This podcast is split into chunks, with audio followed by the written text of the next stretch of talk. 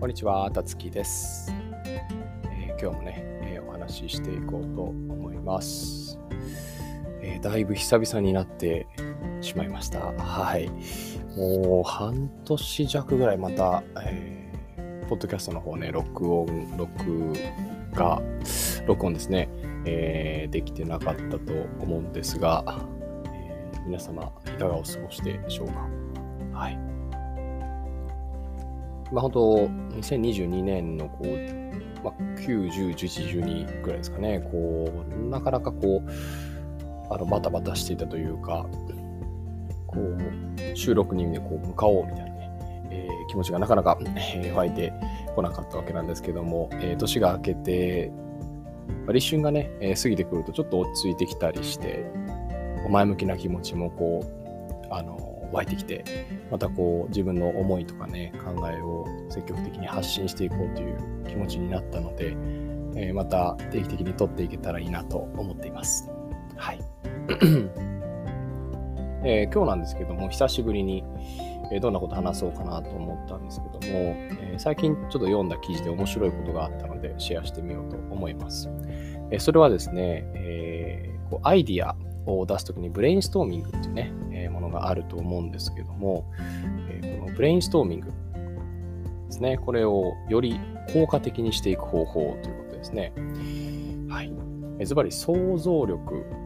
クリエイティビティ、創造性というものをよりこうチームで発揮していくためにどういったことが必要かという問いなんですね。はい。こんなえー、お話をしていこうと思ってるんですけども、ズバリ、えー、ブレインストーミングをする前にした方がいいことなんだと思いますか？いきなりそんなこと聞かれても困りますよね。ある話を、えー、してもらうということですね。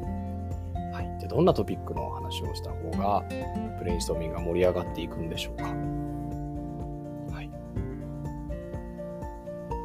じゃあここで2択に絞りましょうか。えー、ブレインストーミングをしていく前に、仲間内でね、人生の中で、これは誇りに思ってんだよね、みたいなお話をお互いシェアしてから、えー、ブレインストーミングに入った場合と、いや、こんなことがあっちゃってさ、めっちゃ恥ずかしかったんだよね、みたいな話をですね、え、していただいてからブレインストーミングした場合、どっちが、えー、これ、 quality と quantity っていうふうにね、あの、英語の記事だったんですけども、質量ともに良、えー、くなるかっていうね、えー、話です。これどちらだと思いますかね、皆さん。これがですね、えー、実はこう恥ずかしい話をですね、していった方がクリエイティビティですね、ブレインストーミングでいろんなアイデアだったり、えー、量もそうですし、ジャンルのこう広さとかが、えー、増したというデータがあります。結構増してますね。えーまあ30%、40%ぐらいでしたかね。ちょっと数字具体的に覚えてないんですけども。うん。つまり、クリエイティビティで、えー、こう、評価されちゃうと、こう、積まれちゃうわけですよね、ブレインストーミングって。うん。なので、こんなアイデアいけるかなとか思いながら、こう、出していくんですけど、そのブレインストーミングが入る前に、えこんなダメなところがあっちゃあってさ、こんな恥ずかしい思いしたんだよねってお互いにそういう空気をね、シェアしてこう笑い話をしてから入っていくとめちゃくちゃ、えー、アイデア出しやすいですよね。その後、うん、批判されることっていうのをね怖がらうところがこう緩んでるんですよね、うん、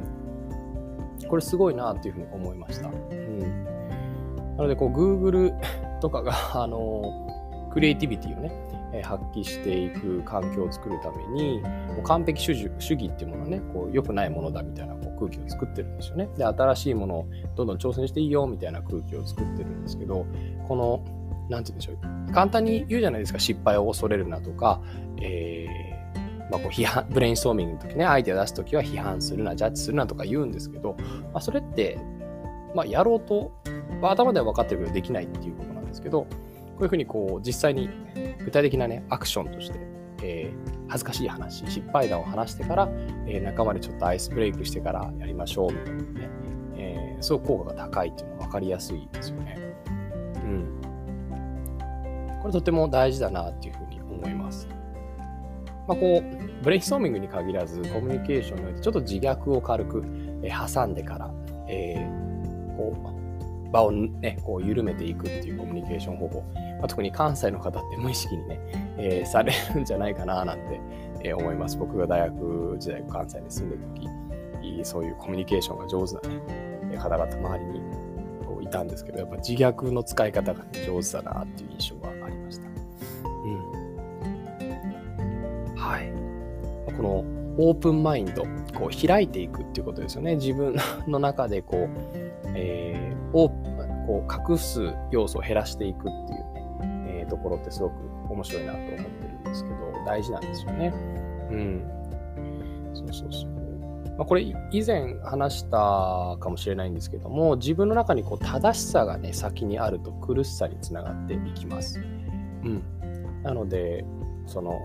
こんなことしてはいけないとか、えー、これをするのであればこうならねばならぬみたいなことって人ってたくさんあるんですよね。うんまあ、例えば僕の英語で言うと、まあ、例えば英語が話せるようになるためには海外に行かなければならないみたいな何々せねばならないっていうのが、まあ、こうなんて言うんでしょう憲法みたいになってるんですよね。でその憲法を違反すると罪悪感が生まれてくるって、えー、苦しさが出てくるんですよね。うんオープンになっていくっていうプロセスってこの自分の中の正し正しさを緩めていくってことだと思うんですよね。うんだからこうせなければならない、あ、そうじゃなくてもいいのかもしれないっていうね。うん、でそういう風になっていくと、その苦しさが軽減されるんで、まあ、こう心も本当文字通り開いてきて、よりオープンにアイデアが出していけるっていう瞬間があるんだと思うんですよね。だからこのオープンになりましょうとかではなくて、失敗談をこう話していきましょうみたいなね、えー、具体的なアプローチで、あの、ブレインストーミング限らず、いろんな友人、家族、恋人とのね、えー、関係性を深めていくっていうのは一つ面白いかもしれないですね。はい。この正しさっていうね、うん、考え方が結構あの、こう人をこう中からこう苦しめてしまう場合があるので、うんまあ、やっぱりこの正しさってものをこう緩めていくっていうプロセスの中でこう心を開くっていうことをね、ぜひやっていただきたいなというふうに思ったりします。うん、はい。というわけで今日は、まあ、復帰 えー、第1弾トークみたいな感じなんですけど、ブレインストーミングのね、前にやるといいことという切り口から、えー、心を開いていく、よりオープンであることと創造性ですよね。えー、そんな関係のお話をね、してみました。はい。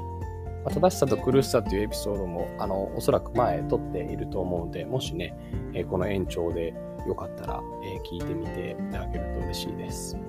はい。というわけで、えー、また撮っていこうと思います。本日も聴いていただいてありがとうございます。また次回のエピソードで、えー、お会いいたしましょう。